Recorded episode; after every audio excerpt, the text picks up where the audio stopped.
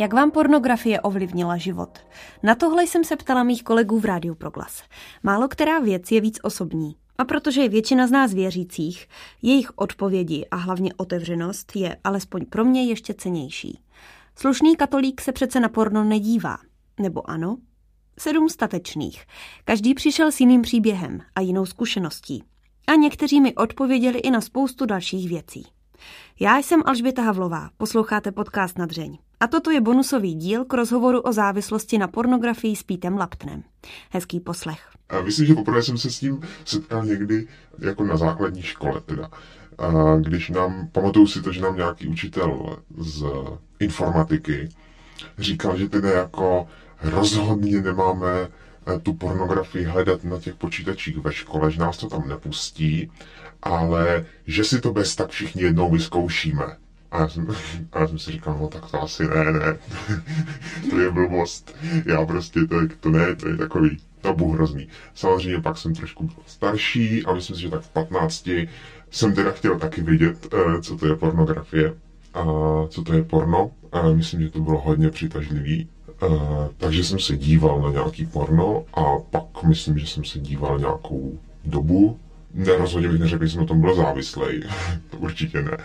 Uh, myslím si, že mě to spíš uh, hodně přitahovalo i třeba v uh, souvislosti s tím, že jsem sám nebyl schopný navázat nějaký jako vztah uh, partnerský a uh, byla to taková prostě náhrada. Jako, a myslím si, že to takhle vnímá třeba spousta lidí.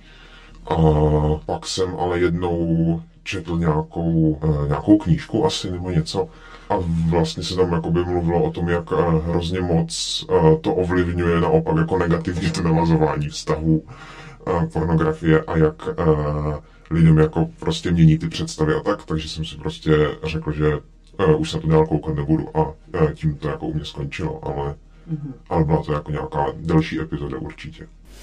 No a máš pocit, že ti to nějak jako ovlivnilo třeba představy o holkách? Jo, myslím, že to jako ovlivňuje podvědomě, že mm, jako to lidi třeba nech, nechtějí si nechat ovlivnit, ale, ale ovlivňuje tě to a je jako dobrý lichý, když se toho člověk, kdy jako to člověk na to jako přestane koukat, tak si myslím, že najednou se to jako začne čistit ty myšlenky nebo jako mm-hmm. to přemýšlení. Že je pravda, že uh, jsem zažila na vlastní kůži, že někteří mý bývalí partneři si mysleli, že jako milostný věci v posteli vypadají přesně tak, jako právě v tom pornu a je to vlastně úplně směšná představa, že by to holce udělalo dobře to, co, to, co se tam v tom pornu objevuje. My, myslím si, že to může vlastně být problém ten, že to spoustu lidí potom může vnímat jako nějaký návod, jak má vypadat sex, ale přitom to není, jako to nefunguje jak návod na vaření, že jo? Nebo jako tam, tam se kouká, že a vlastně jakoby je dobrý, když to děláš přesně tak, jak to dělají ti lidi v tom návodu, protože pak do, docílíš jako u toho vaření prostě toho, že to opravdu většinou dopadne tak, jak chceš mm-hmm. a že to prostě není jenom, že splácáš všechny ingredience dohromady, ale myslím si, že tady to prostě tak fungovat nemůže, no. Jak ti pornografie no, ovlivnila tvůj život? Jo, no já jsem se uh, dívala na porno spíš, když jsem byla mladší, a teď mi to jako nic nepřináší a spíš mi přijde, že mi to dalo nějakou utkvělou představu, jak má to ženské tělo vypadat. A vlastně ve skutečnosti tak nevypadá. Třeba taky, takže jsem si jako říkala, jestli je se mnou něco v nepořádku, nebo tak, že vlastně nevypadám jak ty krásný ženský z toho, někdy krásný ženský jako z toho porna. Tak to si myslím, jako, že vlastně je takový největší můj poznatek z toho. Ovlivnilo to třeba nějak konkrétněji jako tvůj sexuální život?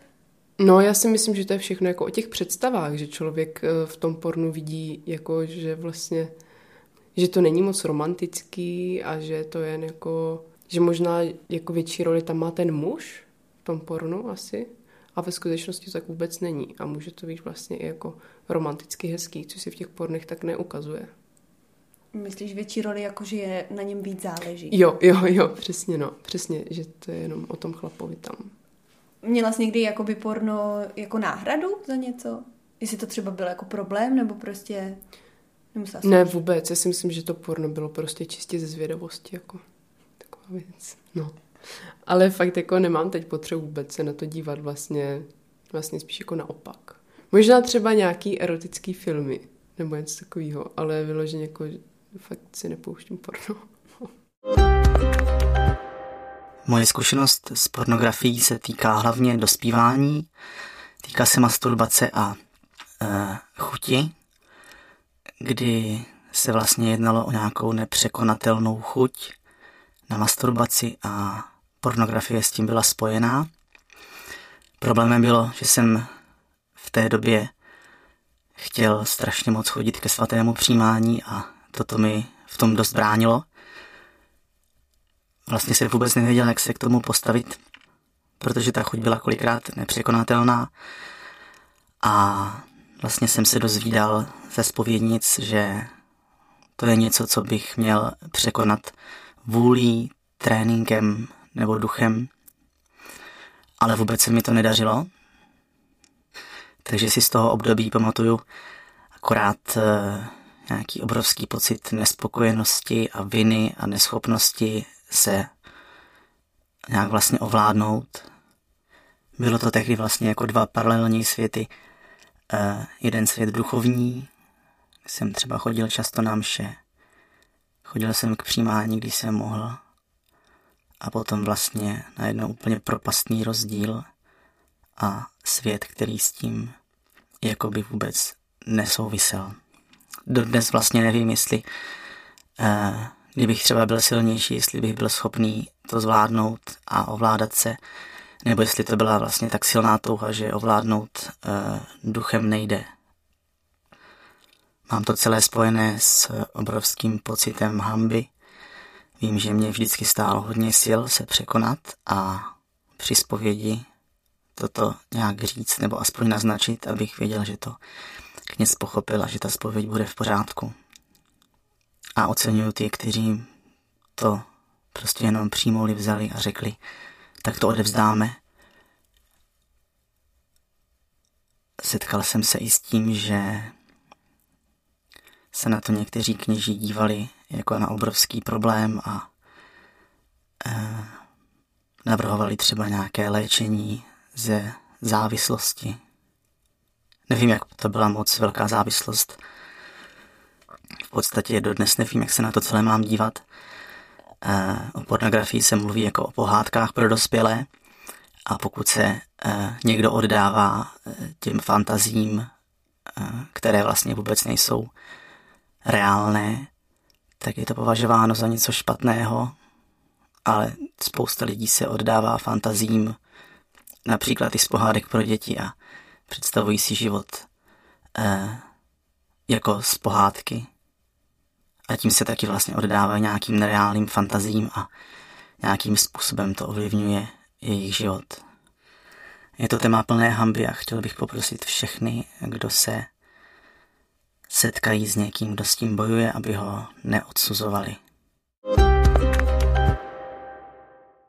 Já si vybavuju, myslím si, že v mé generaci to je skoro každý s tím má takovejhle zkušenost nějakou a vybavuji si prostě takový ty momenty, kdy třeba člověk strávil úplně celou noc, že něco sledoval až na konci prostě nějak jakoby šel spát a vlastně byl potom úplně nepoužitelný. A třeba se to tak sem tam opakovalo a to bylo prostě takový, že to člověku totálně bralo energii a radost z čehokoliv dalšího. To si myslím, že je úplně dost běžná zkušenost. Člověk pak si říká, tak to není to dobrý. Ale řekl bych, že docela dobré je uvědomit si, že se z toho dá fakt jako dostat ven. Existují na to, je to komplexní záležitost a já za sebe bych řekl tak jako možná čtyři věci, které pomáhají. Dvě M, dvě P. Modlitba, manželství, potom práce a procházky. Když tohle člověk má, tak, tak si myslím, že to i lze překonat. Pokud nemá manželství, tak možná, že musí mít povolání k celibátu, to je potom jiná ještě věc, ale jinak samozřejmě je to problém, který se týká často i duchovních. Jo, setkal jsem se s lidmi, kteří s tímhle bojovali i jako duchovní, ale nad vším lze zvítězit v podstatě modlitbou a prací. Řekl bych ještě, doporučil bych knížku, kterou jsem překládal, tedy Jak zvítězit nad pornografií, kterou vydalo nakladatelství Paulínky. A opět bych zopakoval výzvu, kterou byl v pořadu, k pohle- v pořadu knihovnička. Tedy vaši faráři o té knížce možná neví, ale běžte za nimi, donuďte je koupit třeba třicet kusů a dají to na rozebrání vzadu do kostela na stolek. Tam se zabývají tím, tou problematikou komplexně. Myslíš, že z toho máš nějaký uh, dopady? Třeba z nějakého toho období? Já myslím, že člověk je strašně zvídavý, takže mě se otevřely obzory, kam jsem jako v životě nemusel zajít a nechtěl, ale na druhou stranu možná, že bych některé věci, které ve svém manželském životě jsou mi normální, tak bych asi třeba nezjistil, kdybych neměl tady tuhle inspiraci. Nebo nevím. Jo. Na videa pornografického materiálu se čas od času podívám a vůbec to nevnímám jako zakázanou nebo nedovolenou věc. Nutno ale podotknout, že tyto pornografické stránky nesuplují manželský sex. Vzhledem k mnoha povinnostem, které mám během pracovních dnů a které se mi víří hlavou, mnohdy nemám na společné milování ani pomyšlení. A čas od času na pornografické stránky zavítám a musím přiznat, že mne inspirují. Nejen v tom, že si uvědomím potřebu tělesného zblížení, ale sledování těchto stránek mi přináší jakési odpovědi na otázky, proč a čeho se v sexu bojím. V hloubi duše vím, že chci být odvážnější. Kdy ses poprvé setkal s pornografií? Já nevím, tak třeba ve čtrnácti, v patnácti. No a jak ti to podle tebe ovlivnilo? Ono v té chvíli si to prostě člověk neuvědomoval, že jo? Bylo to něco novýho, bylo to vlastně hrozně příjemný, hezký, v té chvíli to člověku tak připadalo, ale zpětně vím, že, že to fakt pokřivuje člověku pohled, pohled na tu sexualitu a to vnímání jednak té mojí i, i jako těch druhých. Úplně to jako obrací, obrací ten pohled. V té chvíli, nebo v té době si to člověk neuvědomoval, ale teďka zpětně, zpětně vidí, jak, jak ho to ovlivňuje i jako ve vztazích, kdy člověk má pocit, že toho druhého má jako e, nějaký předmět svého sebeuspokojení a přestane vnímat jakoby celou tu osobnost, ale začne vnímat jenom tu sexuální stránku. Hmm. Jo, že to úplně fakt jako zastře ten zrak tomu člověku a úplně ho, jako jak když dáš koni jako klapky na oči, aby viděl jenom jedním směrem a dívá se jenom na to a vlastně nemyslí skoro na nic jiného, jak do toho člověk víc a víc padá. Ty bys třeba řekl, že jsi třeba bojoval i s nějakým jako problémem? Asi tak jako na hraně. Jo? Nikdy jsem jako nevyhledával v rámci toho nějakou jako odbornou pomoc nebo tak, ale jako díval jsem se a byly doby, kdy jsem se jako díval hodně a vlastně se to v člověku rozrůstá. Jo? Že to začíná to fakt jako maličkostma a postupně se to vyvíjí, až je člověk schopnej jako se dívat skoro až denně a a chodit na různý čety. Vlastně je to taková věc, kdy chceš furt víc a víc a vlastně nemáš šanci dosáhnout toho konce. A asi, nej, asi největší jakoby zkušenost tím mám, když jsem byl v zahraničí nějakou dobu a tam jsem neměl možnost chodit jednak k, k přijímání a ani ke zpovědi. Byl jsem byl odříznutý a bylo to dost na samotě, tak tam, tam jsem jakoby, teďka zpětně si to uvědomuju, že když se na sebe podívám v té době, jak jsem byl v tom zahraničí, tak takhle by asi vypadal člověk, nebo tak bych vypadal já, kdybych jakoby třeba neměl víru. Kdyby nebylo něco, co by mě brzdilo, nebo něco, co by mě říkalo, hele, tohle není dobře, uh-huh. nebo tohle je špatně, jo? Uh-huh. Že prostě asi člověk, který uh, nemá nějaký zábrany a padne do toho, tak takhle nějak by třeba se mohlo jako vyvíjet, když se na, se dívám, na sebe dívám takhle zpětně. No a jakoby hodně se tam objevovaly pocity viny? Jo, jo. Vlastně ono to v člověku vyvolává nejdřív nějakou jako radost, potěšení, hledá v tom nějakou zábavu, ukojení toho chtíče, ale všechno tohle má vlastně společný jmenovatel a to je ten výsledek, který je vždycky stejný. Jo, vždycky je tam pocit zklamání, má pocit, že je takový méněcenný vůči ostatním, že je jakoby nehodnej lásky, že je něco míň. No a teď se tě zeptám, jako z pohledu nevěřícího člověka, jo. Myslíš, že tady tyhle všechny pocity, jak říkáš, takový jako hodně ne- negativní, jako pocit zklamání nebo prostě fakt odpor a podobně, takže jsou v tobě proto, že seš věřící, anebo že by tam byly, i kdyby jsi věřící nebyl? To je hodně dobře položená otázka, protože to se nedá, já to nedokážu asi říct, protože jsem věřící a nikdy jsem nebyl nevěřící, jo, takže to nedokážu asi úplně říct. Spíš bych řekl, že díky tomu, že jsem věřící, tak uh, jsem schopný, se, jsem se z toho jako dostal. No, myslím si, že když ten člověk je sám a je nevěřící, tak si myslím, že ty pocity nemá, nebo je má hodně slabý, bych řekl. Záleží ale jako na asi morálce toho člověka, že to je, to je hrozně těžko říct.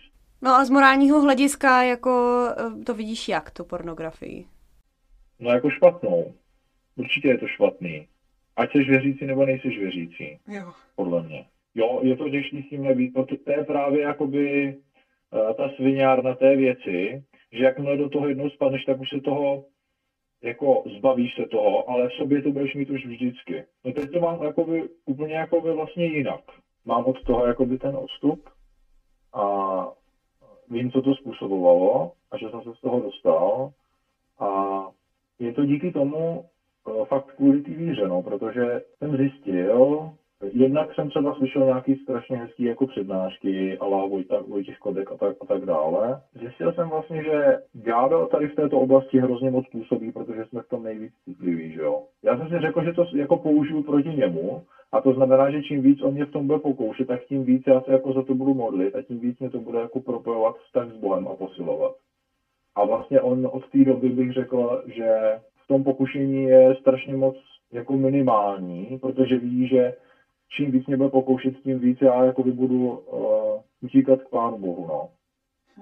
A to on prostě nesnáší, když on pomáhá nám v vztahu k Bohu. Zní to až jako možná kýčovitě nebo nějak jako zvláštně, ale zjistil jsem, že to tak jako funguje. Že vlastně ono ti to nic nepřináší, ono ti to lže celou dobu. Říká ti to, hrozně ti to jako, říká, jak ti to potěší a jak, jak budeš šťastný a jak to je krásný. Ale ten výsledek, jak jsem říkal, je vždycky stejný. Není to tak, je to jedna velká lež prostě. A díky i fakt třeba té knížce od toho, od toho Christofa Vesta uh, fakt člověk získává úplně jiný pohled na tu sexualitu, že vlastně tu sexualitu nemám pro sebe, ale mám ho, když budu v manželství, tak mám ho pro tu svou manželku, že jo, tu svoji sexualitu. A ona ho má pro mě. A to je ta motivace. Prostě já si to chráním pro někoho, co ho pak budu prostě v životě milovat, že jo. Ta otázka mě trošku zaskočila, protože vlastně nevím, jestli porno nějakým způsobem změnilo nebo ovlivnilo můj život. Já vím, že existuje a to je asi tak všechno. Míjíme se, fungujeme úplně paralelně mimo sebe. Ale přesto v poslední době se stala taková zvláštní příhoda, která ukazuje, jak křehký je svět internetu. Proglas v dávných časech intenzivně spolupracoval s jedním hudebním časopisem. Ten časopis měl i svou internetovou verzi, na kterou já jsem například velmi často odkazoval ve svých článcích na webu Proglasu.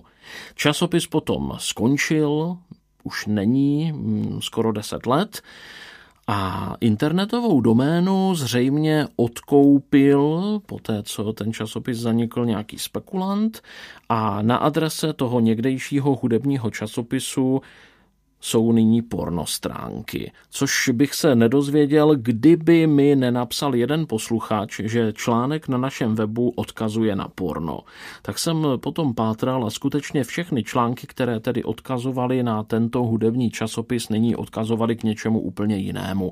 Což je vlastně i výzva pro ty, kdo provozují jakoukoliv webovou adresu, tak i když váš projekt, časopis, cokoliv jiného, festival třeba zanikne, je dobré tu doménu asi držet a nenechat, aby ji odkoupil nějaký spekulant a potom by pod adresou úplně jiného názvu, jiného tématu se vyskytlo třeba právě něco takového. Takže porno asi nezměnilo můj život, ale je pravda, že v tenhle okamžik mi připravilo určité perné nebo porné chvilky.